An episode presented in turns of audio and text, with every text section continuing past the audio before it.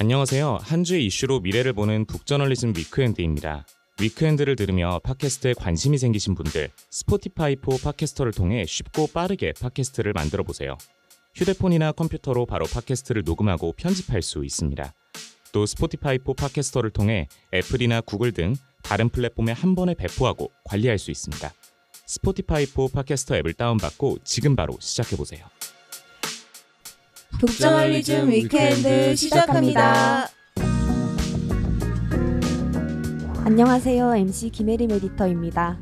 네, 안녕하세요. 북저널리즘의 신아람입니다. 안녕하세요. 북저널리즘의 이현대 에디터입니다.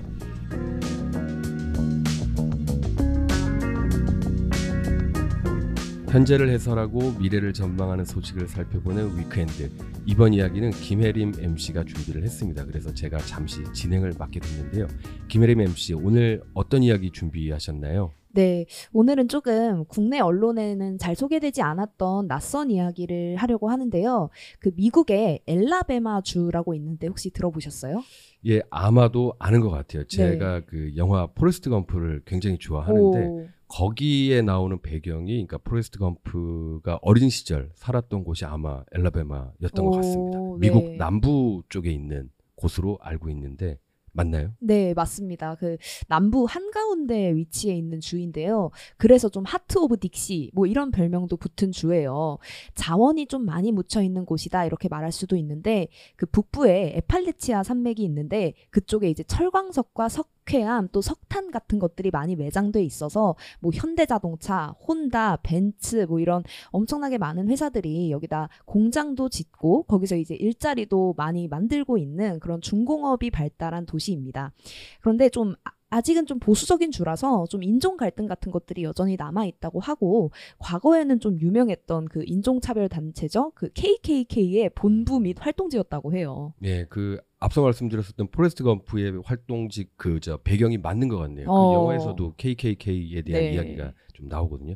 근데 이제 그 최근에 나왔었던 드라마나 영화 같은 곳에서 이제 앨라배마나 그쪽 지역을 보면은 약간 좀 황량한 느낌도 나는 것 네. 같아요. 근데 오늘 왜 갑자기 앨라배마 이야기는 준비를 어, 하시게 됐나요? 네, 좀 이 낯선 미국의 주에서 언론과 미디어 그리고 또 환경에 관한 이야기까지 할 수 있을 것 같아서 가져왔는데요. 그 이현대 에디터는 알 수도 있을 것 같은데 Floodlight라는 언론사 아세요? 어, 제가 어지간한 해외 매체 이름 정도는 많이 알고 있는 편인데 Floodlight라는 곳은 처음 들어봤습니다. 네, 여기가 언론사라기에도 좀 애매하고 비영리 단체에 조금 더 가까울 것 같은데요. 우리가 Weekend에서 소개하기도 했었던 기후에 좀 집중해서 이제 스토리들을 만들고 이야기들을 이제 좀 퍼트리는 그런 곳이라고 할 수 있어요. 뭐 기후 행동을 하지 않거나 다른 사람들이 하지 못하게끔 지연시키는 사람과 기업을 조사하는 비영리 언론기관이라고 하는데요. 뭐 가디언, 허핑턴 포스트, 로스앤젤레스 타임스 이런 각종 지역 언론들까지 해서 파트너십을 맺어서 이 기후에 대한 기사들을 공급하는 회사라고 할 수 있겠는데요.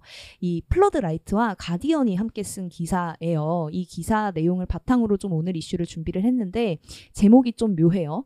narrative control 앨라배마 전력이 뉴스 자금을 통해 영향력을 행사하는 방법 이런 제목의 기사를 하나 올리게 되는데요. 쉽게 말해서 그 앨라배마 전력이 돈줄을 잡고 있고 이를 통해서 내러티브 그러니까 이야기와 언론을 통제하고 있다는 이야기죠.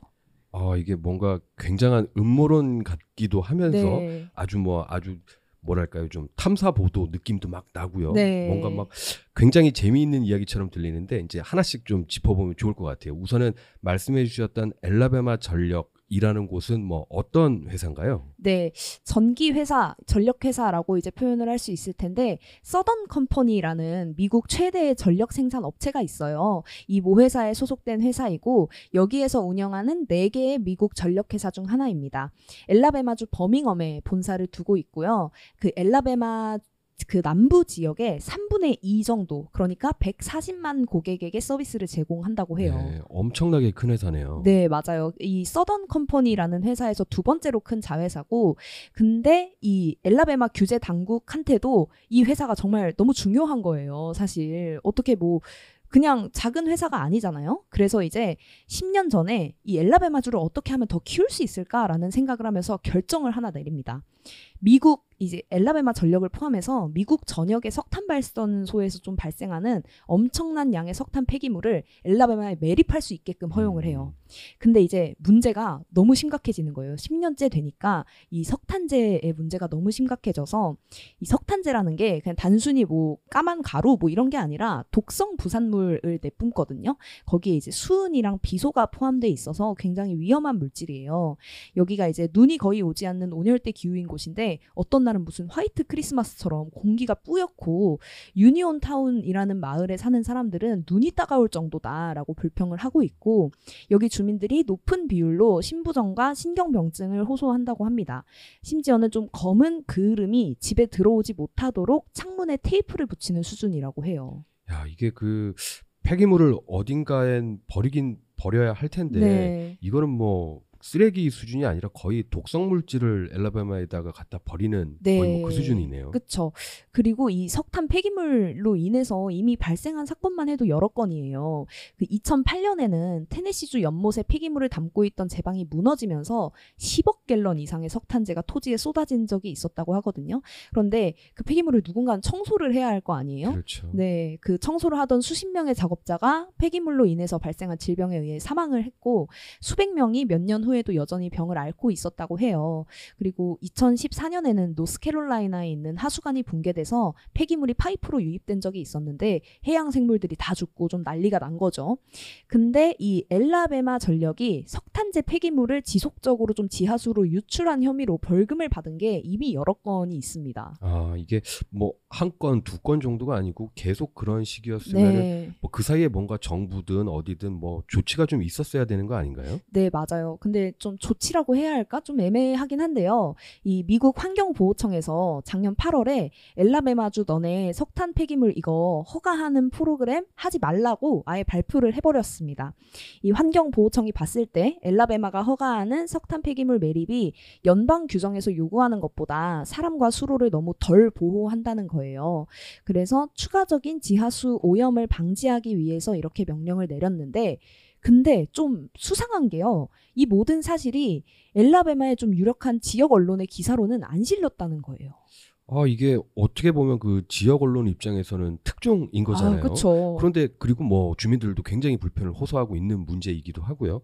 그런데 그거를 지역 신문이 안 실었다. 이게 뭔가 좀 이해가 잘 안 되는데요. 그쵸, 그쵸. 이게 일단 그 플러드라이트가 조사한 결과에 따르면 EPA의 프로그램 거부 소식이 실리지 않은 신문들이 두 언론 매체가 있어요. 하나는 아프리카계 미국인 신문인 버밍엄 타임스가 있고요. 이 버밍엄에 그 앨라배마 전력의 좀 본사가 위치해 있죠.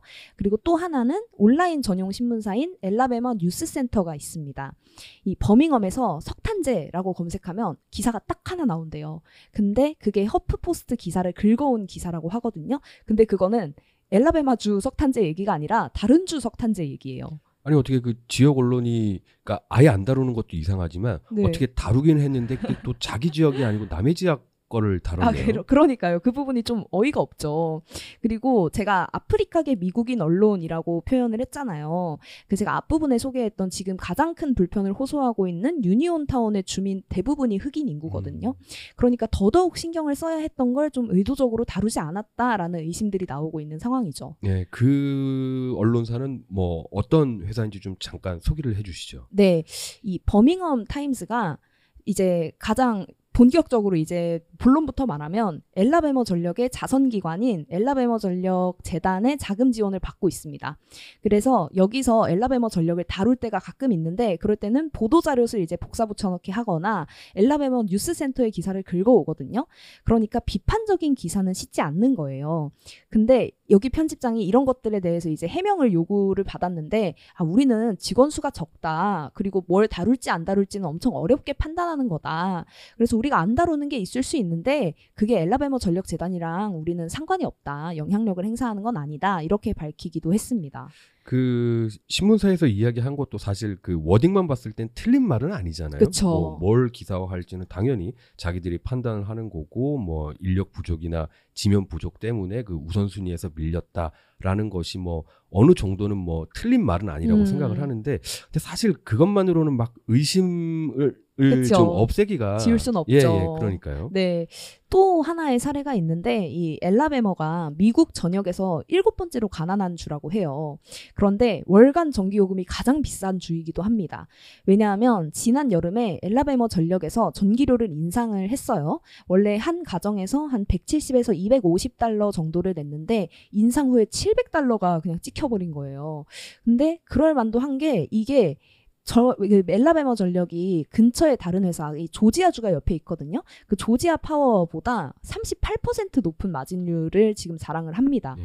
네, 근데 이 엄청난 인상 소식을 버밍엄 타임즈 그리고 엘라베머 뉴스센터에서는 한 줄도 다루지 않았다는 거예요. 예, 이게 그 아까 어느 정도는 그래도 이 그 편집국의 자율성 네. 이쪽 생각도 조금 있었는데 그 이제 아까 들었었던 의심이 점점 확신으로 바뀌고 네. 있네요. 이게 뭐 우리나라 같은 경우에는 우유값, 소주값, 뭐 계란값 조금만 올라도 9시 그쵸. 뉴스부터 시작해서 다 나오는데 그 버밍엄 타임스는 그렇고 그러면 엘라베마 뉴스 센터라는 곳은 또 어떤 곳인가요?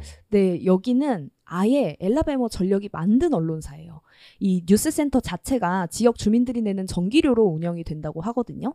사실 왜 이런 좀 기업 중심의 언론사들이 지역 주류 언론의 자리를 차지하고 있냐. 이 부분이 좀 이상하잖아요. 우리가 뭐 만약에 삼성전자가 갑자기 이제 뭐 서산에서 뭐 언론사를 냈는데 그게 뭐 서산일보를 막 이제 무너뜨리고 그 좀 주류의 자리를 차지한다는 게 이상하잖아요. 근데 미국의 좀 지역 언론 기반 자체가 너무 지금 흐릿해지고 무너지고 있다라는 게 이제 배경으로 깔려 있는데요. 그 노스캐롤라이나 대학교 저널리즘 학과의 연구에 따르면 그 15년 동안 신문 5개 중 하나가 폐간이 됐다고 하거든요. 2004년 이후에 거의 1,800개에 달하는 지역 신문이 사라졌고 남아 있어도 대부분 인력이나 자금난에 시달리는 경우가 많고 또 미국에는 3,100개가 넘는 카운티가 있는데 그중 200개 카운티에는 신문이 전혀 없다고 해요. 이렇게 좀 지역 뉴스에 대해서 좀 지역 뉴스가 많이 사라지면서 누가 가장 좀 취약해지냐, 접근성이 낮은 사람들이 누구냐 했을 때 좀 가난하고 교육 수준이 낮으면서 고립된 사람 들의 경우가 가장 많았다고 합니다. 그런데 기업들이 좀 이런 지역 언론의 공백을 파고들어서 자신들에게 좀 친화적인 저널리즘을 만들기 시작하는 거죠.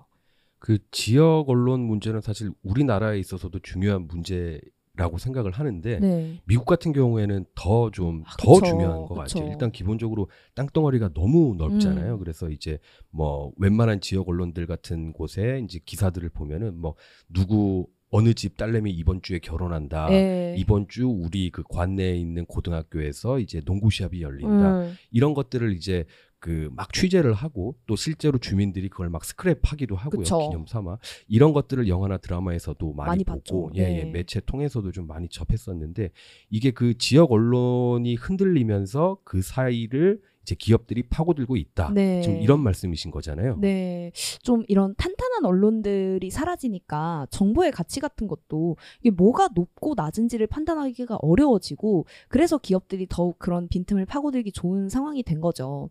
실제로 그 앨라배마 전력이 좀 브랜드 저널리즘이라고 표현을 하는데 이쪽에 롤모델로 삼은 회사가 미국의 그 천연가스 기업인 셰브론이에요. 여기서 Permian Proud News라는 온라인 언론사를 운영 중인데요. 물론 그 쉐보론의 후원을 받는다고 명시를 해놓고는 있지만 정말로 그 사람들이 기사만 읽고 이게 쉐보론의 의도적으로 좀 친절하게 쓰인 기사인지를 구분할 수 있을지 없을지는 사실 알 수 없는 상황인 거죠. 그렇죠. 그 우리나라에도 뭐 비슷한 사례가 많이 있었잖아요. 네. 뭐 이제 건설사에서 이제 일간지 인수하고 나서 이제 건설사 오너 관련된 기사들 내려라 그래가지고 막 기사가 실제로 인터넷 검색해 보면 막 사라져 있고 그러니까요. 몇 년치가요. 네. 그때 막 저널리즘 자체에 대한 이 뭐 건설사에 대한 비판 여론도 있었지만 저널리즘이 그럼 뭐냐라는 거에 대한 좀 회의감도 같이 일었었잖아요. 앞서 얘기한 좀 엘라베머 사례가 그런 현상이 그냥 뭐 사람들의 알 권리 뿐만 아니라 생존이나 기후 문제로까지 확장된 지점이라고 보여서 저는 조금 착잡한 기분이 들었습니다. 최근에는 또 이제 생성형 AI 뭐 이런 AI를 네. 이용한 이제 기사 생산 이런 것까지도 이제 가능해진 시대잖아요. 그러다 보니까 이제 정보가 정말로 다양해지고 또 매체는 이제 뭐 1인 매체까지 포함하면 정말 그쵸. 어마어마하게 많아지고 있어서 이게 뭐가 더 가치 있는 것인지 뭐가 우리한테 더 중요한 것인지 이거를 판단하는 일이 점점 더 어려워지고 있는 것 같아요. 네, 맞아요. 사실 좀 이쯤 되면 결론으로 항상 나오는 게 이제 미디어 리터러시 이야기잖아요. 저는 근데 요즘에 이 이거를 좀 개인의 문제나 독자의 책임으로 돌릴 수 있는 문제인가라는 생각이 들더라고요. 제도가 좀 이를 도와주는 형태도 충분히 가능하지 않을까 하는데요. 뭐 만약에 투명하게 아예 기사를 볼 때 독자들이 정보를 좀 보기 쉽게 판단할 수 있도록 알기 쉽게 제공하는 게 중요하지 않을지라는 생각도 들고 그리고 더해서 저는 이 플러드라이트와 가디언이 함께 작성한 이 기사를 보면서 한편으로는 되게 희망 을 보기도 했어요. 정말 결국 소수의 진실을 알리려는 기자들이 있고 이런 단체들이 있다는 게 한편으로는 다행이라는 생각도 들었는데 지금 결국 한국에 이제 있는 저까지 이 엘라베마 전력의 소식을 알게 된 거잖아요. 좀 이런 시도들을 점차 더 메인의 영역에 올려놓는 게 중요하지 않을까라는 생각도 들고 우리나라도 지역 언론이 너무 약하니까 이런 식의 시도들이 많아지면 분명 내실도 더욱 강해질 것이라는 생각이 들었습니다. 예, 맞습니다. 정말 그 지역 언론의 중요성은 뭐 아무리 강조를 해도 뭐 부족한 게 네. 없을 정도로 계속 계속 좀 강조하고 싶은 지점인데 그 이제 미디어에서 이제 정보를 다루고 뭐 취재를 하고 기사를 쓸 때 어떤 뭐 윤리 의식이라거나 이런 것들도 이제 차차 좀 더 개선되면 좋을 것 같아요. 그 뭐 북미권 같은 경우에 이제 뭐 요즘 음. 젊은 언론들은 뭐 최근에 이제 경제 매체들이 굉장히 많이 생겼잖아요. 네. 이제 주식 시장이 최근 몇 년 동안 막 화랑이었어서 네. 그 사이에 생긴 매체들 보면은 막 그 경제 기사 쓰고 그 하단에 그 기자 또는 에디터가 보유한 주식이 뭔지 와. 이런 것까지 적어 놓거든요. 어, 진짜요? 그러니까 한마디로 나 삼성 주식이 있는데 삼성에 대해서 뭐 우호적인 아, 기사를 썼다거나 뭐. 나쁘게 썼다거나 그러니까 어. 그런 것까지 막 공개하는 경우도 있거든요. 그게 이제 언론의 어떤 신뢰 이런 거를 높이는 일일 것 같은데 어, 뭐 그렇습니다. 이제 뭐 저희도 뭐 북저널리즘도 맞아요. 최대한 이제 여러분들이 이제 저희를 신뢰하시고 저희 컨텐츠 이용하실 수 있도록 더욱 더 노력하겠다라는 말씀을 드리면서 네. 오늘은 그래서 이제 언론에 대한 이야기, 뭐 정보의 가치에 대한 이야기, 그리고 이제 앨라배마 전력의 언론 장악, 뭐 이런 이야기까지 폭넓게 한번 이야기 나눠봤습니다. 내일 이슈는 제가 준비를 했는데요. 그 기후 위기 문제 대응에 있어서 정부의 역할은 무엇인지, 정부 조직이 어떻게 좀 바뀌어야 하는지 이 부분에 대해서 소개를 해드리도록 하겠습니다. 네, 기대가 됩니다. 북저널리즘 위크엔드는 북저널리즘 웹사이트와 애플 팟캐스트, 스포티파이, 네이버 오디오 클립, 그리고 유튜브에서도 만나보실 수 있습니다. 그럼 내일도 위크엔드에서 만나요.